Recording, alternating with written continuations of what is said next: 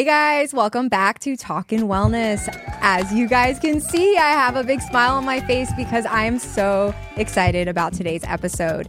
Today's episode includes not Michael and Christian, but actually Virginia and Dianne. That's why she's excited. This is a Mothers in Recovery episode. You guys already know how excited I am always to talk about my journey through motherhood. I always drop bombs of my Cooper and just how awesome he is. But now I have two other mothers to bask in the glory of motherhood with.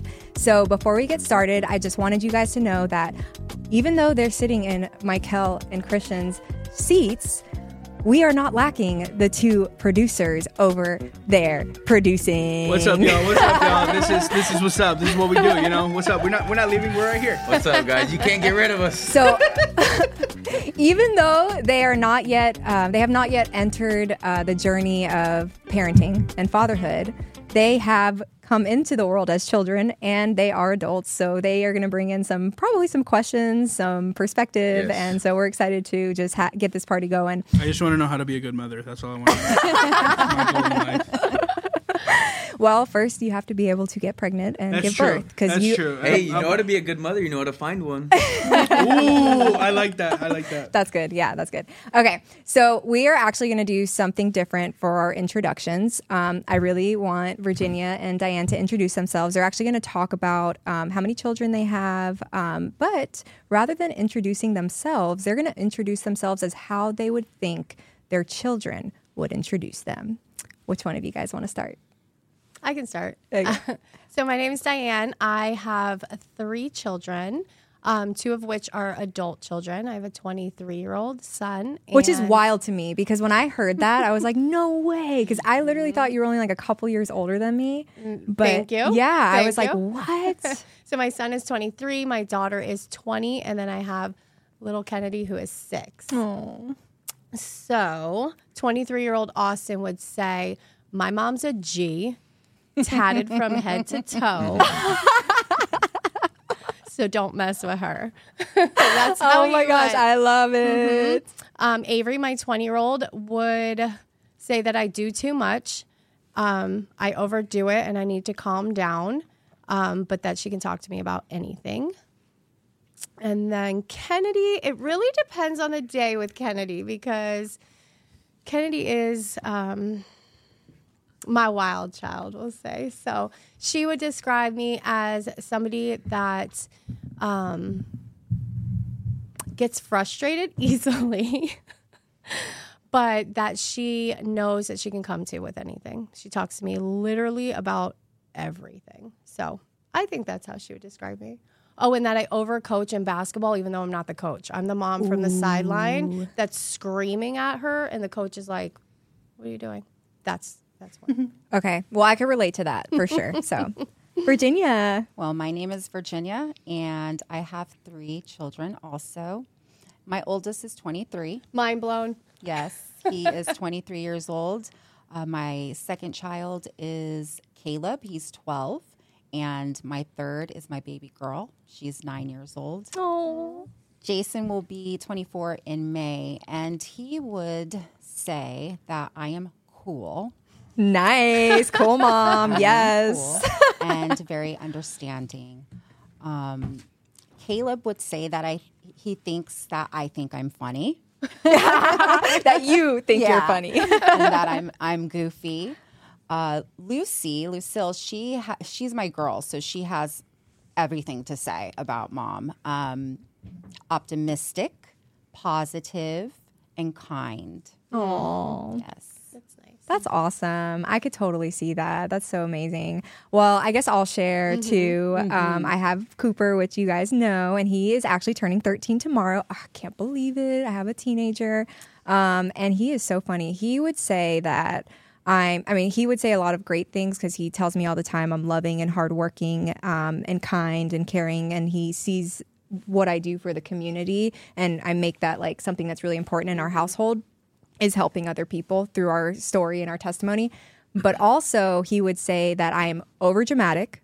I'm too much sometimes. He uses that word too. But he said, he says, like, he'll text me, you're OD. And I'm mm-hmm. like, what is that? Over dramatic. You're being, mom, chill out, chill out. Because I've asked him, I'm like, why sometimes. Why didn't you tell me? He's like, because you're going to freak out. and I'm like, okay, okay. I got to chill out sometimes. But it's because we love our children, Yep. you know? So that's awesome. Um, so for today's episode, we're going to kind of go um, kind of down the line of recovery and parenting. And since both of you ladies are in recovery, which is so incredible, um, and you get to participate as a parent in your children's lives, how has your recovery impacted your children? Wow. Um, so my recovery, uh, I can specifically speak on my 23 year old. Um, it has impacted him in a very positive way. There was a time where he was experimenting and um, he knows about my struggles and adversities, and um, he was able to come to me and have that conversation with me. And it made me proud. At the same time, very nervous and scared for him because I know that these things are going to come up. Um, but definitely positive. Um, I did not raise him. He was six when I signed my parental rights over um, to his uh, grandparents. And it was the best thing that I could have done for him, even though at that time I was very angry about it. I was very angry about it. Um, I was never going to forgive them. How could they do that to me? Um, but I wasn't well. Yeah. And today, looking back at that, um, there's no shame. Right. There's no shame. There's no guilt in that. Um, he is a college graduate and, you know, bachelor's in business management. I'm so very proud of him. And, um, and he's like my best friend. Yeah, what a courageous act. I think it's one of the most selfless things that a mother can do in that time, hardest things, right? Not to negate that it's not difficult, but to recognize when you may not be in a space that you're well enough to care for your child. And so you make that really, really hard decision, you know? Um, but the beautiful thing in that is, it is your story's redemptive, right? And so you did find that recovery and wellness, and you've been able to restore um, what really wasn't lost because now it's this whole new thing, you know, Right. that's bridged back together. Yeah. So I very similar situation with my son and my um, daughter, the two older ones.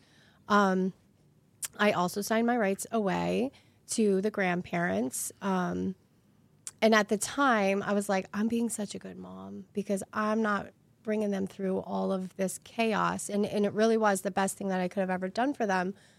But once I got into recovery, so they've seen me, they, they know, they saw the worst of it, right? And so I'm getting into recovery. And as I'm walking this journey of wellness, it just, they just started coming alongside of me, both of them, mm. you know? And so they've seen me, this, this growth and this transformation. And so now it's like, this unspoken respect that they're like my like my son would say my mom's a G. Like she Yeah. has come from the pits of hell and now she's like mom of the year. You know, and he comes to me with everything. My daughter comes to me with everything because they know if my mom hasn't gone through it, she knows someone that has and she's going to give us some good advice. So, um that to me is amazing to have that new developed relationship Yeah. instead of always thinking about how I didn't have a relationship with my children. Um, now I get to talk about the amazing restoration that has happened and the amazing relationships we get to have today. So Would you say that um, you guys share transparently um, with your children, at least like your your older children, your adult children? And if you do, how has that actually impacted, whether it be positive or negative? What does that look like for you?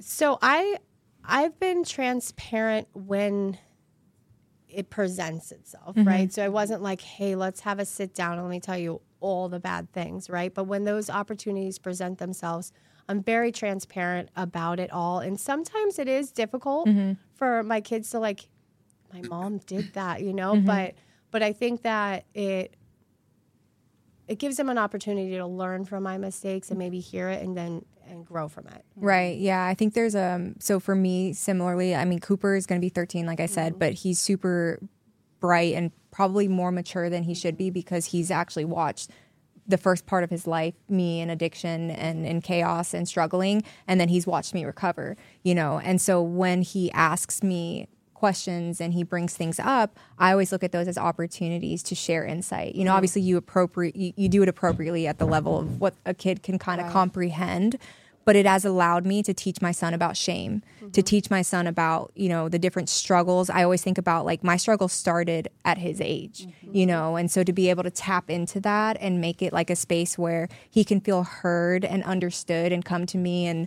actually we can talk about some like big things that are uncomfortable. And most parents I think struggle with how do I talk to my children about it, but we live in a generation where if your kids aren't learning from you, they are 100% learning from somebody else. And by that somebody else, I'm talking about the phone, right? And so when Cooper asks me or brings something up to me, I always take it as he's already heard it. He's already, you know, and that is my opportunity to kind of talk to him. But to bring it to you, Virginia, how mm-hmm. has that been coming into your adult children's mm-hmm. lives, you know, kind of later on in your journey where you may not have raised them for somewhat years, mm-hmm. but has it been where they came in and kind of asked you about that? Like to kind of create. So, so with Jason, we we grew up together. okay. Okay. Um, and he saw the the struggles, right? Uh, Caleb and Lucy, on the other hand, they I found my way into recovery after having them. So, and they were very young. Uh, I I think that I share very openly with them, and it's important for me to do so because their father is more of the um, uh, sheltering, right? I was I was raised sheltered, and I was not told things that I think I should have been told, and so I kind of do the opposite of everything that my parents didn't do. I do with my children. That's And- so awesome. Yeah, yeah. you kind of learn. We we learn, you know, and when we know better, we do better. Yeah. So yeah, that's pretty much um, you know im- as in an impact.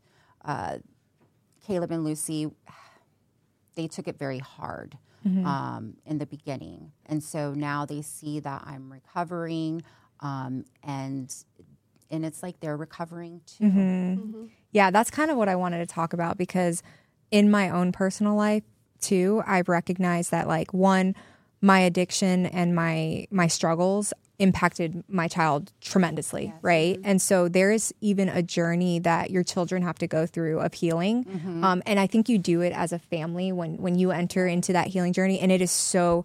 I mean, it is so profound. And one of the things that I live by is that I want my recovery to impact my family harder than my addiction ever did. Yeah. Right. You know, and so what does that journey look like for you guys? Like the healing journey with your children? Is it something that you're still going through? Um, what are kind of like the challenges, the overcoming, you know, the the, the struggles and the su- uh, successes?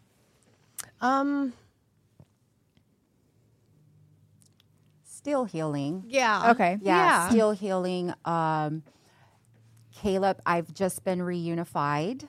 That's so awesome. Caleb. I'm so Congratulations. yeah. Yes, it's a it is a big deal. We we uh it's been a journey. It's Yeah. been a journey. I separated from their father in 2016 and I was just Lucy was 2 and I was weaning her off of nursing. So she, you know, there's still some there's a little bit of anger there that I see. Uh, and Caleb, there's a lot of questions like, why did you leave? Why? And uh, I'm going to try not to cry. It's okay if you do though. Um, sorry. So, with the healing, I believe that it's super important to involve them in my recovery. So, not only sharing, um, not oversharing, but sharing openly and honestly, but involving them in it, um, taking them to meetings, taking them to events, uh, recovery events, explaining addiction so that they know, you know, they know that they're predisposed to a mm-hmm. disease Mhm. that's fatal. Yeah. Yeah, I, I wanna I wanna ask a quick question because you guys share a very interesting perspective in that there's different ages here at play, right? You got all the way from 23. I actually relate to, relate to you, Virginia. My little brother is 10 years younger than me, so I know I know that experience a lot. So I'm very interested to hear your guys' perspective on explaining your story of addiction through the ages. You see, kind of see what I'm going at. Like, how do you explain it to your 23 year old compared to your 12 year old compared to your youngest one? So with my oldest ones, the explanation really isn't necessary because they saw it. You know, they kind of lived it with me. They they saw what certain substances could do and take me and where it took me. Um, as far as my six year old, it's very um, elementary. Yeah, yeah. Described, you know, and she doesn't even under. She's never. I've been in recovery her whole life, so she understands that what I do for work. She understands that we go to a celebrate recovery meeting every Thursday that she loves so much. Um, so that's about it for her Yeah. until she gets a little bit older. And The she seeds are there, though. The seeds are there, and she, you know, in the fellowship that I'm involved in, we have what's called pre-recovery. So when I'm in a recovery meeting, she's upstairs learning the principles behind recovery, like honesty, That's so integrity. awesome. Yeah, yeah, so it's yeah. super cool. That's like prevention, you know, Mm-hmm. because honestly, I could see that, you know, with with a younger child who really hasn't lived through your addiction, Mm-hmm. the prevention would be talking to them about their feelings, right? Yes. Being able to give them values and principles and understandings to, to what they'll understand and working with them on coping strategies. Mm-hmm. So as they grow older, they'll have what you lacked. right, Right. And for for me, Kennedy um, experiences very big feelings. Yeah. like very big feelings. so for us to, as a family, understand those coping skills, like she's got so many things that she does at the house and I'm like, Yeah, you go, proud girl. Yeah, mama. yeah, yeah, yeah. you know, That's she's so got awesome. jars, calm down jars, and she knows that if she feels a certain way, she plays her Alexa Mm-hmm. and plays music. She journals. She's got these little counting beads that she does. Um, so, but that's just a very normal part of her life. Mm-hmm. You know, that's always been. Now, my other kids will say, Mom, you know, sometimes you overparent her because you underparent parented us. Mm-hmm. And that's okay. So calm down on her. You know, she doesn't have to do everything. So Do you do you feel like that does like that's a little bit true? Like I feel like there is a level of um, guilt parenting that happens. So I have to be very aware of it. You Yeah. know, like, are we doing these things because she wants to do them? Or are we doing them because I feel like I missed out on them with all my other children? yeah, that's good. Um, so I do have that self awareness, but it was because of my older children bringing it to my attention. You know, so. Feelings is a huge thing in our family. Like we talk about our feelings we talk about everything. That's you know those are consequences sometimes that we have to have a conversation. Uh, caleb is like mom we have to t- do we have to talk about it we have to talk about everything. Yes, we do have to talk about everything. Mm-hmm. Your feelings matter. They're Yeah. valid, you know. Whereas when I grew up as a child, we were supposed to sit down, shut up, you know, mm-hmm. be seen, Be good. heard. Yeah, yeah, yeah. So it's um, it is very important that we mm-hmm. discuss our feelings and talk about those principles, honesty. Uh, you know, acceptance. Acceptance is huge. Yeah. Yeah. That's really good. And I think that that's building them up for whatever their journey looks like, you know, because I used to get so fearful too with like my son. I'm like, you're both your mom and your dad. We're, we were both, you know, substance use, mental health, wild and crazy. I was just thinking like condemning myself of like, oh my God, my son's going to end up going through these things. But really what my recovery's taught me is no, he doesn't have to, mm-hmm. you know, and if you kind of train up a child in the way they should go, then maybe they won't depart from it, but maybe they'll come back to it, whatever. You know, it's part of their mm-hmm. journey.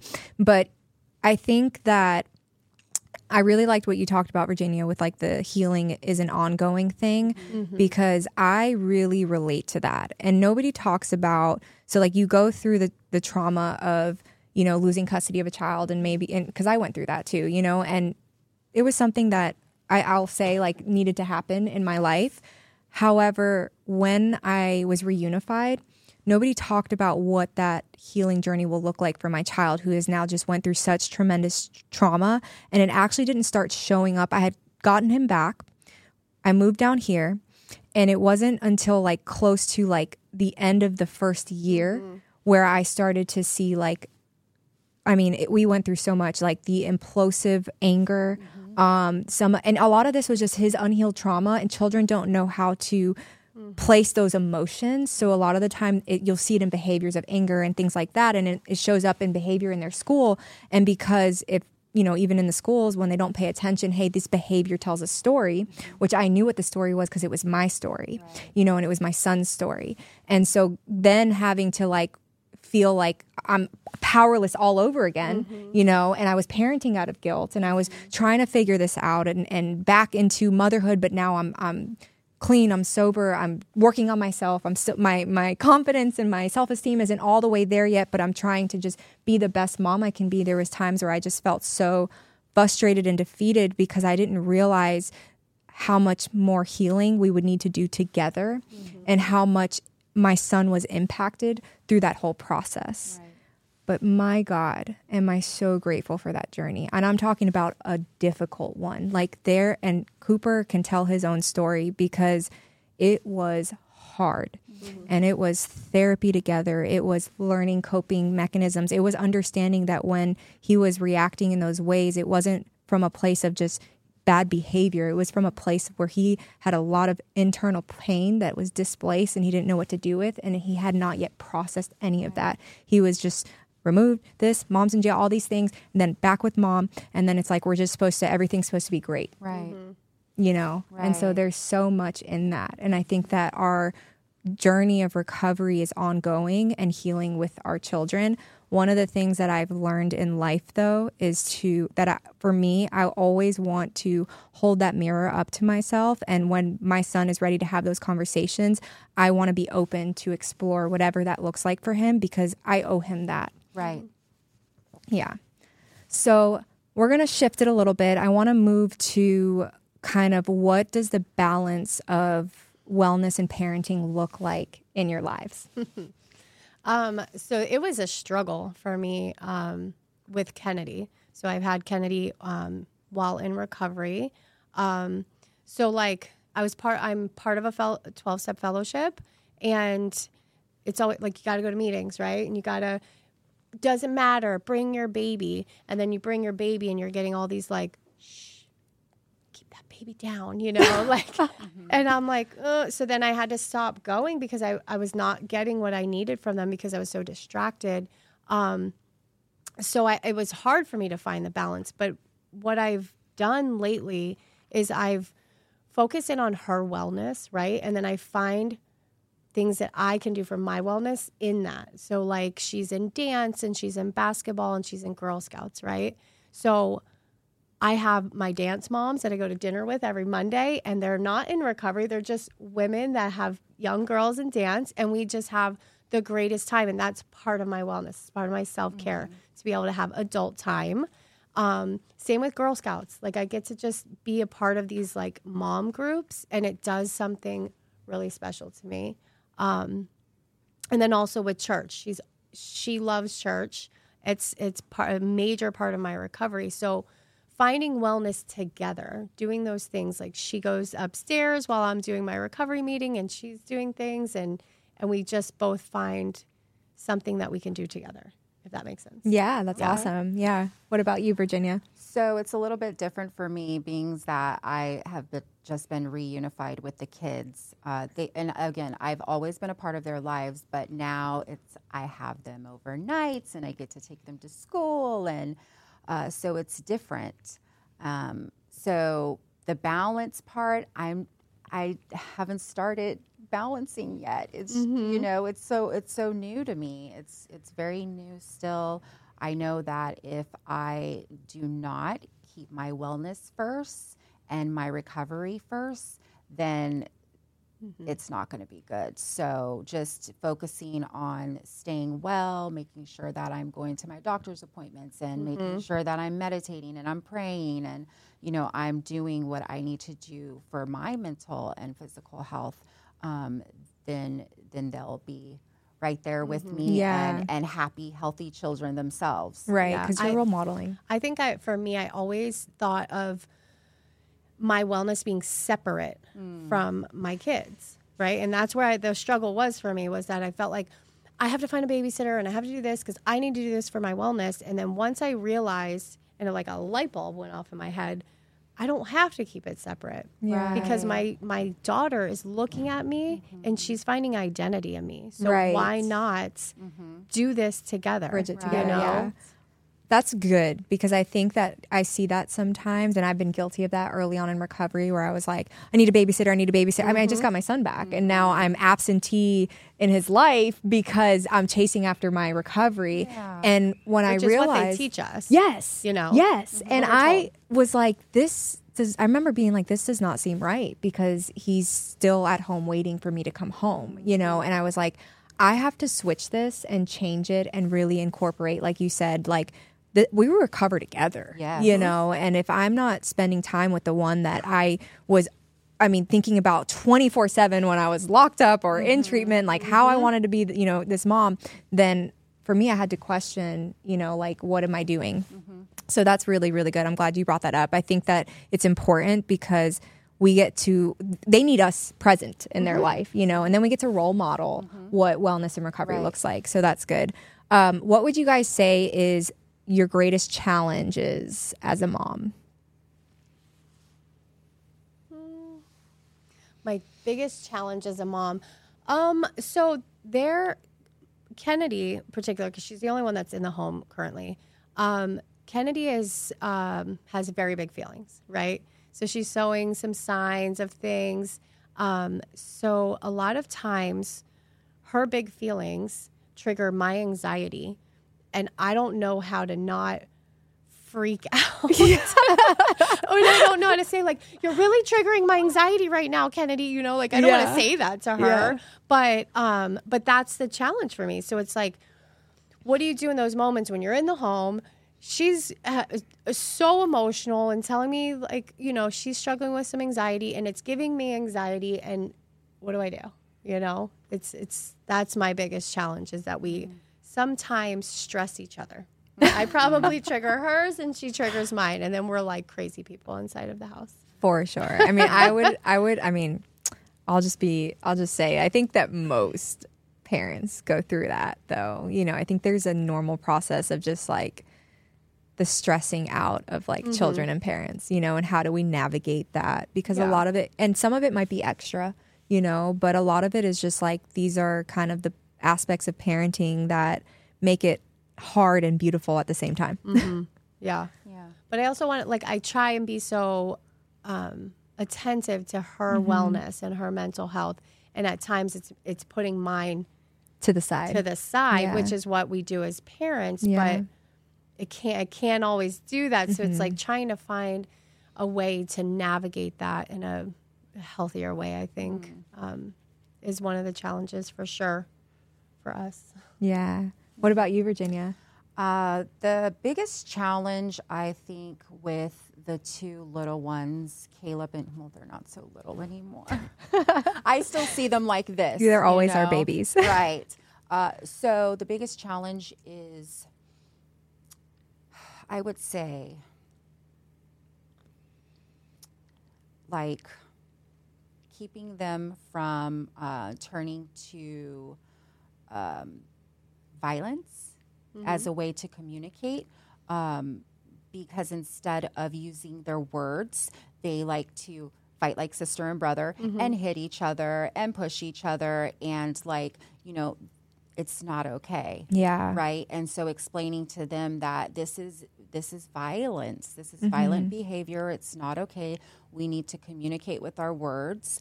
Uh, but they grew up in a home where there was a lot of fighting and a lot of arguing Yeah. and so correcting that and shifting that uh, communication wise like that's the biggest challenge for me Yeah. is- yeah yeah Kennedy Yeah. actually made a comment where she said, "I just don't understand. Um, everyone else gets all the adults get to yell at me, but when I'm angry, I get in trouble if I yell at somebody." And I'm like, dang, she had to hit me with that, huh? Yeah, don't And you love it? They are such a conscience. But it's true. So Yeah. so then I tell her like, do you do you want to yell about something right now? And she's like, yeah. And I'm like, okay, let's do it. Let's Yeah. scream together. Yeah. Something So like to try and still give them that opportunity to express their anger, like they see everybody else doing so, Mm-hmm. Right. But like maybe in like not a directive way, like Right. not so much at a person. like in a healthier way because Mm-hmm. emotions are emotions and i and i'm a huge on that so like if you have a um, a child that is physically needs to exert emotion Right. take them into the bedroom set a bunch of pillows on the bed and i mean just start banging him or go to a rage room be like Mm-hmm. you know what let's settle this we are family trip at the rage room That's an awesome idea. right Yeah. yeah. let's we're gonna get it all out right now tell me what you're mad about smash it i've done it it's amazing Yeah. it's very liberating I, I want to jump in real quick because I'm very interested in a perspective here. Um, so growing up, uh, I've I heard a lot of negative things things coming from the recovery community towards the recovery community where it's like oh my god that mom used to used to do drugs like whatever so i'm really interested in hearing your guys' perspective on that kind of social prejudice um, if if you've experienced that in your life how, how did that look like from the community who just doesn't understand what recovery means and and what it's like how that can affect the mother? I really would love to hear your perspective on that a little bit. Well, I'm glad that you brought that up because, uh, you know, I have a women's group that I go to every Friday night, and the kids look forward to that because they know that other kids are going to be there and they don't feel like something is wrong with them. You mm-hmm. know, like there are other children out there who have parents who have, you know, they've gone through the same things that mm-hmm. mom went through, mm-hmm. and like they're not the only ones with the mother who is recovering from substance use disorder, right?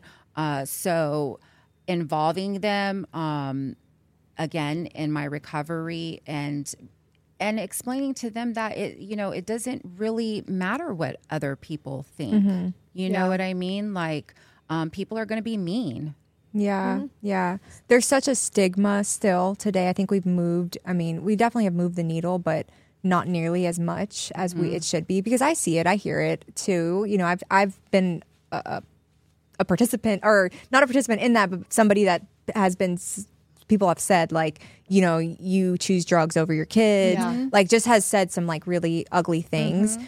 And you know, I was talking to the ladies earlier, and I was like talking about you know, one with a substance use or mental health condition, like nobody wants to have that, right? Like mm-hmm. nobody's like, hey, I want to have this thing that like, you know, is going to take me down this journey and I'm going to go into some of these struggles and I'm going to really like find defeat in my life, maybe, you know, all these different things that mm-hmm. happen. Nobody like wants those things for their life. And I think that even in parenting and motherhood, that's like such a gosh, it's such a journey um, in itself. And, you know, I know these ladies love their children so much, and nobody could tell me that I didn't love my son, right? And the way that I explain it too is like, I've always loved my son, but I will say that I did not love myself. right. And oftentimes we can't impart what we don't possess.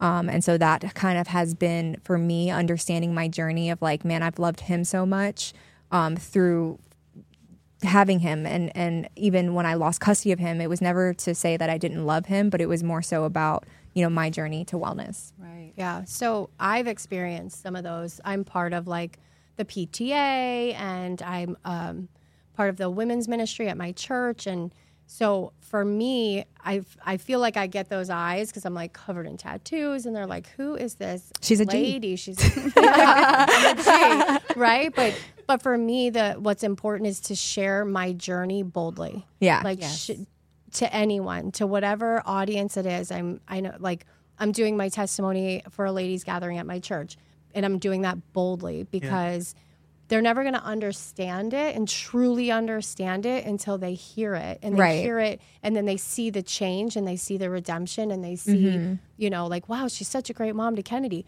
but she did all these things happen to her and all these you know she went through this whole addiction but look at her now so Right. for me it's important to share on all platforms my struggles and my redemption Yeah, I, I agree. I think educating people Yeah. is really the only way that we can really break the stigma. Mm-hmm. Because when they meet you, they're like, oh my gosh, like, you know, like they see how you are, they see all these things. And then when you share your story of struggle, which I think everybody has a story of struggle, Yeah. regardless of whether there was substance use or mental health involved in it, like diagnosis or whatever. For us, I feel that we're actually lucky, luckier, mm-hmm. because some of our exterior stuff has led to a lot of the healing and recovery that I think most people really Everyone need in life. Yeah, you know what I mean? Like, so I always say I'm grateful Yeah. that I had a substance use disorder, a mental health condition, because I wouldn't be in recovery. I would not be the mother that I am today. I would not feel as passionately as I do had I not walked through that journey. Right. Absolutely. Yeah. And the delivery of it too, it's where you're like, I share it boldly. Like this is who I am, like really proudly. And, and instead of being like, oh my gosh, you'll never know what happened to me, and da-da," you know, like getting all sad about it. Like, no, this is what I've been through. How amazing did I get? I got through that, and this is where I am today. Yeah. Well, I have, I have a question for you guys. I've been listening to obviously a lot of your story and stuff like that. Um, question: Do you guys think um, your children are a big part of your recovery change, or do you think that you would have changed without it, or do you think it would have taken a lot longer, or how do you feel as if your child helped your recovery? Because I know, at least in my specific instance, I know my mom had a lot of stuff going on. It wasn't until her last kid where she's just like, I'm pregnant, I have a baby, I'm going to jail, I need to figure out my life. And that's kind of when things kind of shifted. Because I know life can be hard, and um, we kind of tell ourselves, no, we're going to change, we're going to change, we're going to change. And it doesn't happen until something shifts. So I, my question is to you kind of when did you feel that shift? Not like, oh, I'm gonna change. I'm gonna start making. When did you truly feel a shift in your heart, in your mind, in your soul, where you're like, I don't want this anymore. I'm done. I love that question Yeah. because it was a very distinct moment in my life. I feel like it always is. That's yeah, why- So I was um, walking into jail, facing some really big charges, and I was walking into the SAP unit, and I walked in, and I knew about half of the girls in jail, and typically that would provide someone some comfort like oh okay good i know some people in here it's not so scary. But in that moment i realized more women in jail knew who i was and my children had no idea who i was. And that was an eye-opener for me to like really wrap and i'm like where this is where my life has come and it was right then and there that i was like i have got to make a change i've absolutely got to make a change and and i did and thank god that i did because once that happened um, and I was able to get out of jail. I was on. Um, I had a lot of follow bys when I got out of jail, but two months into that, my oldest daughter's father had passed away, and I was able to show up for her for the first time ever, and that kind of kept me going too. Like, oh my goodness, I'm her only parent now, and I was never a parent to her. So then that helped, and then here comes along Kennedy, and now Kennedy has shifted my recovery more into a wellness journey. So they, they all had a, a big part in it all Wow. for me. Yeah. Yeah, uh, I would like to say that my children are the reason why I got clean, um, but that's that's not the truth. Um, you know, uh, Jason was 17 when I went into treatment, and when I got out, um, you know, I stayed clean for a little bit, but then I started using again, and it wasn't until I had realized that I was doing the same exact thing to Caleb and Lucy that I had done to Jason. Um, and for me, that was the defining moment. Like, okay, are we going to do this again? Like, or are we going to get it together? And and the pain that I was in is what shifted me. It was the pain. Uh, my mother had passed away, and that's when I had relapsed. And for me, there was not enough medication or substances or alcohol that I could take that numb that pain away. pain. Yeah. Yeah. And so, um, because of that, I said, you know what? Now it's time. Yeah. Yeah. Wow. Wow. Yeah. For me, the shift happened when Cooper was removed. I think part of it was like knowing that I always had my son, even though in the midst of my chaos, like he was always with me by my side, which probably wasn't the healthiest, but we were just always together. And when he was removed, I literally felt like somebody went into like the last bits of pieces of my heart that were still beating because I was walking dead person and just like ripped it out. Mm. And I was like, I don't have a reason to live anymore. And that's literally what I, I just remember in my mind saying, I do not have a reason to live anymore. And I didn't know what to do next because I felt like I had dug such a grave for myself. Um, so I didn't do anything but use and try to numb that pain of my heart being ripped out of my chest. And it wasn't until getting arrested, which was another kind of divine intervention um, in my life, and actually looking at big charges, going to um, treatment for the first time in my life, that um, things really shifted and I found hope that like I could really become the mom that I've always wanted to be and the mom that Cooper has always seen in me. Because no mm-hmm. matter what, whether I was like my worst, my kid has always looked at me like a superhero. I just yeah. wanted to be that hero that he saw, you know? And so for me, that was when that shift happened. There was a lot of uncertainty when I was going through my treatment and recovery journey in the first year because I was looking at a prison sentence. And if mm-hmm. I was to be convicted and go to prison, I would not get custody back of him. So there was a moment of surrender where I had to ask myself, Am I going to do this regardless? You know, because there I kept saying like, you know, in my head like, am I doing this all for nothing? Mm-hmm. So I had that kind of moment with God where I was like, okay, I don't know what this looks like and I'm really really scared you know, but I had to trust that just like God had been changing my life and taking care of me in that process of healing in those beginning months of recovery, that He was going to do those things for my kid. And so I remember making the decision of like, if I have to go to prison, it's going to be to help somebody. If I don't get custody back of Cooper, it's God's will. But I promise you, when he's 18 and comes looking for me, I will be ready to have that relationship. Mm-hmm. And that was the turning point for me. Mm-hmm. And they do come looking for you at 18, by the way. they do, and they come move in. There you go. See? Yeah. So, kind of just to wrap it up and bring it to a close, I want to ask you, ladies, what is the most joyful aspect of parenting, of being a mom?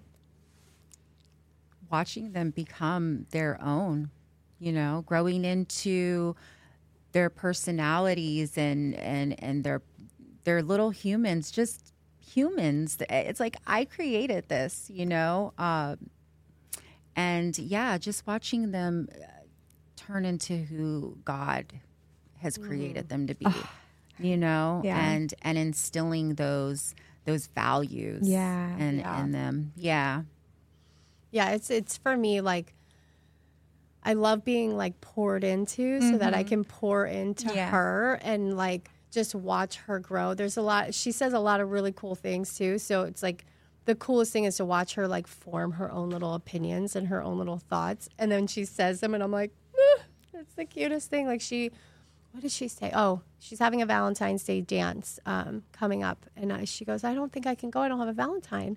And I was like, I'm your Valentine. Remember, you gave me that card, and she's like, We're not doing that at school, mom. like, oh man, but it was so cute. Yeah, like just to see their so own cool. little personalities yeah. and and also watch her un- discover and understand herself in her wellness. Yeah. You know, she tells me certain things that like, hey, this doesn't make me feel good and this does. So like don't do that anymore, you know? So mm-hmm.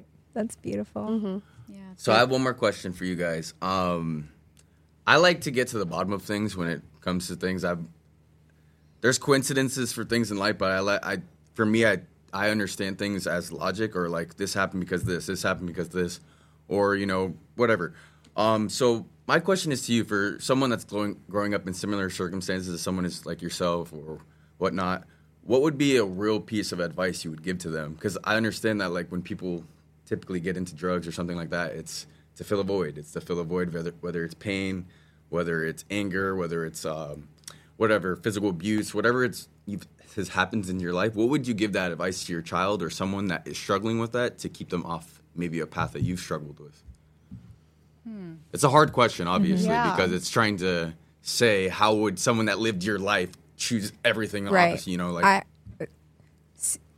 to me the biggest thing would be like seek support right? Because there are so many people with similar struggles. Now, I think everyone has a unique story, but you can find mm-hmm. common ground. And I think today there's a lot of people recovering out loud. And so the first thing would be that, you know, talking about it, right? Because pain that's held in is just pain that grows, right? Mm-hmm. But when we start to share with another person, we're like sharing a burden and there's just like a little bit more freedom, you know? And in that, there's like this therapeutic alliance that happens where healing becomes profound and trans- transformational. It doesn't mean that people aren't going to go through their journey regardless, but I think that the biggest aspect is when we reach out and we can talk about the in the depths of our soul Yeah. and let someone truly into those spaces, mm-hmm. healing will happen. Yeah. Yeah. Yeah, absolutely. You know, and and like with my oldest son, Jason, how he was able to come to me when he saw himself going down that road and and drifting off into drugs. That's awesome. Uh, talking about it is huge. Recovering out loud Yeah. is is so important. Uh, even for my little ones, they ask me questions. You know, they they see Narcan in my in my car and they're like, "Mom, what's that?" You know, and and I tell them what it is. Um, so like as far as giving people advice, I really wouldn't give anybody advice. I would encourage them to seek that support. Yeah. Yeah. Finding community Yes. is like a really big part of I think recovery and support is Mm-hmm. right in there Yeah. with the community.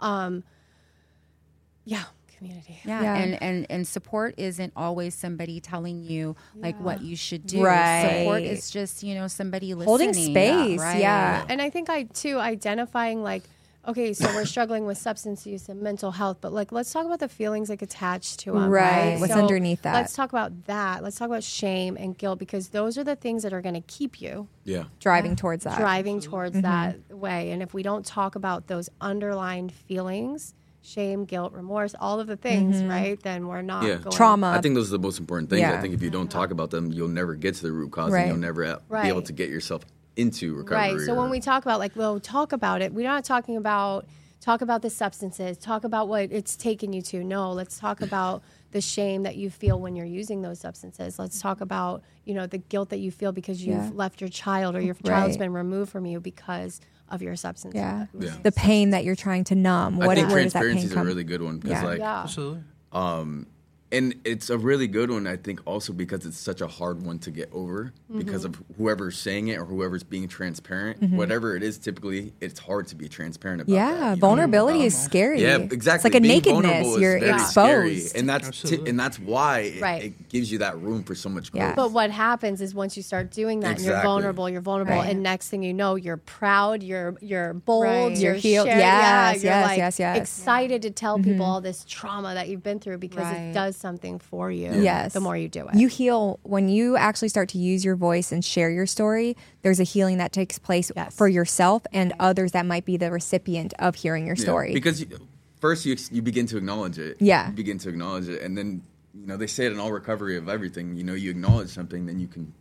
Mm-hmm. abs- You can start to recover from it. You Right. can start to take the next step. like a you know? prime example for me like when i would share my story i would in the beginning when i first started sharing it i would cry about like this the like sad parts of my like addiction and the removal of my kids and and things like that right? And then now as i share my story when i get emotional it's when i'm talking about what god has done in my life Yes, today the things i get to do today. And that's mm-hmm. where that shift happens. Like you're no longer the victim and now you're a proud Yes. owner of your story your recovery story. Yeah.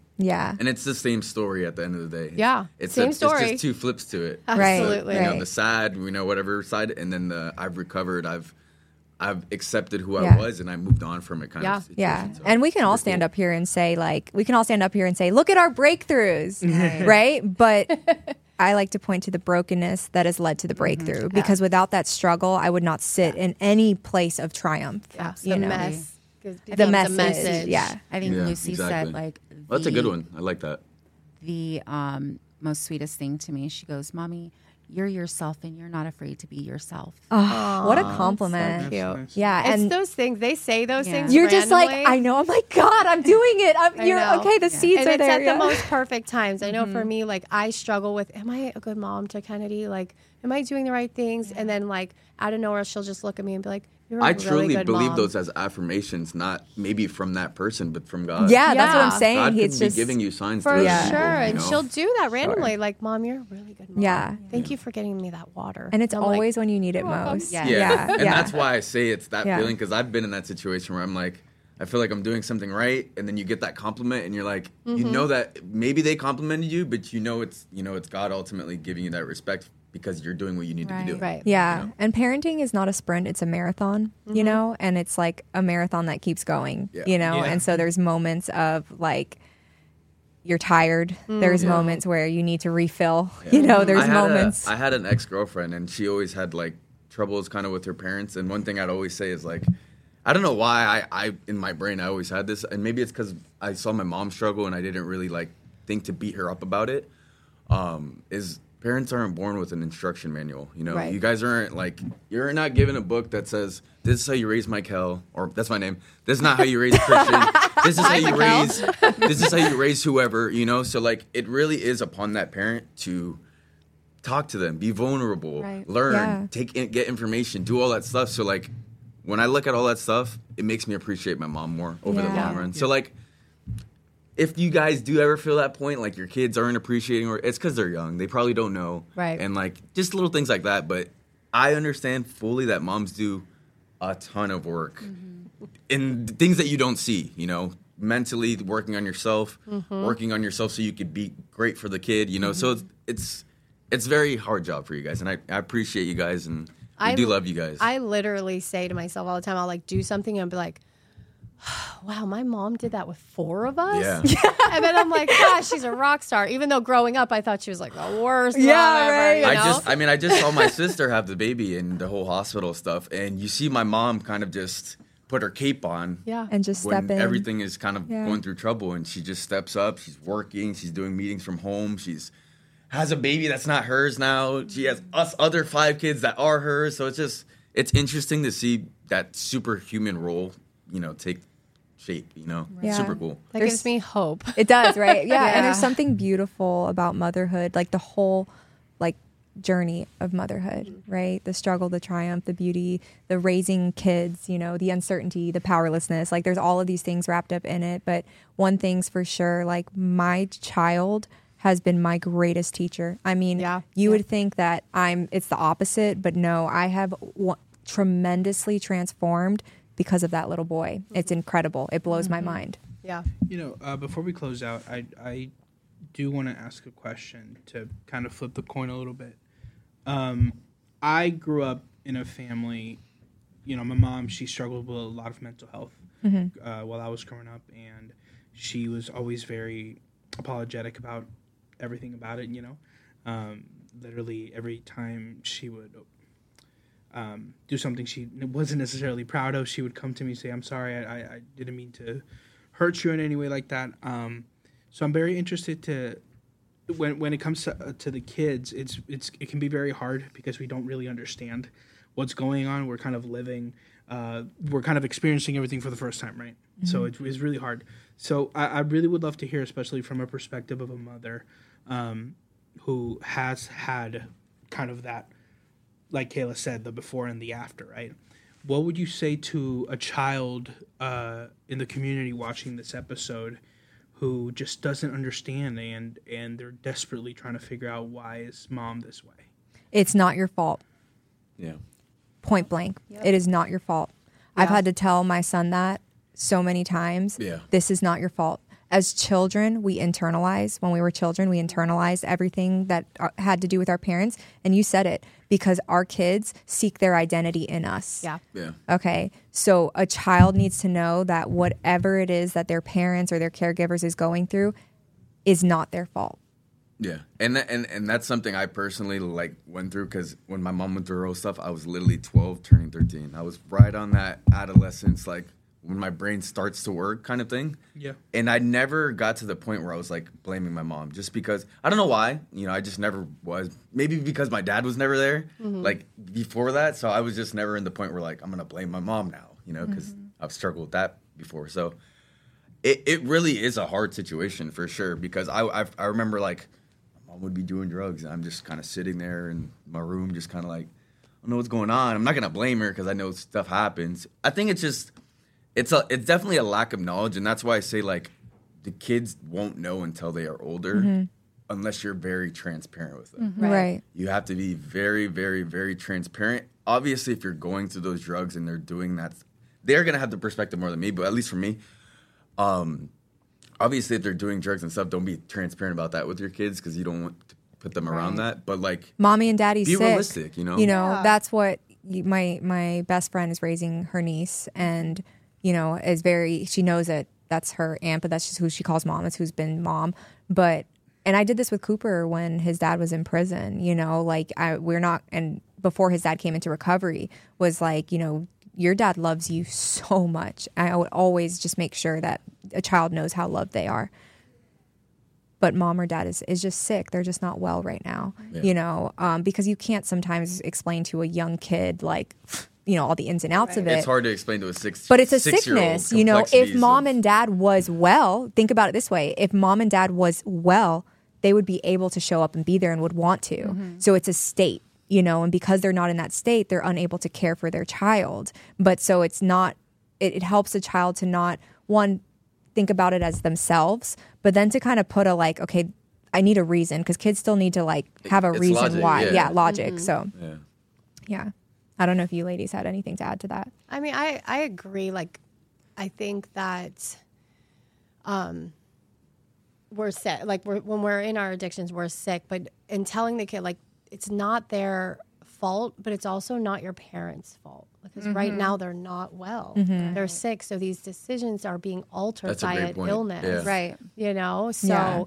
Because it's easy, it's like we want to find someone to blame as a child. Yes. It's either myself or it's you, right? But really, there's no blame in illness. Yeah. Right. You know what Yeah. I mean? Like if I were to get a physical illness, I'm not going to blame my mom. Yeah. I'm just going to get through it, you know, and we're going to get through it. So knowing that there's no blame on either one and just giving grace to each other. Yeah. And like I said, I'm very transparent with my uh, children. They know that uh, addiction is a disease. And because when they were younger, Caleb would always ask me, Mom, why did you leave? You know, where'd you go? And I couldn't necessarily tell him then when he was five, Yeah. right? Yeah. Um, it was more of sometimes mommy and dad sometimes moms and dads are better off friends because you know his their father and i were married and so it started off with that uh, and then and now it is okay the, mom has a dis- the disease of addiction mm-hmm. and like when i'm in active addiction and i'm using i am not present Right. and they understand that so Yeah. Yeah. Awesome. All right. Well, we just want I just want to thank both of you just for your amazing momness that you brought to this. Uh, I'm mom and awesome. Try to put those two words together. But you guys are both amazing mothers. Um, I have really thoroughly enjoyed just getting to know your story. So thank you for your transparency, your strength, your vulnerability, and your courage. There's no doubt in my mind that your kids are not blessed by um, each of you in your recovery journey. Um, for all of you parents out there, um, you know, we're all in this together. And, you know, if you need support, reach out. Um, DM, DM us in the comments, like, subscribe, hit the notification bell. Did I do it good, Christian? Yeah, I was trying to remember. Yep. And um, just thank you. Thank you so much. And we'll see you next week. Thanks, guys. thank you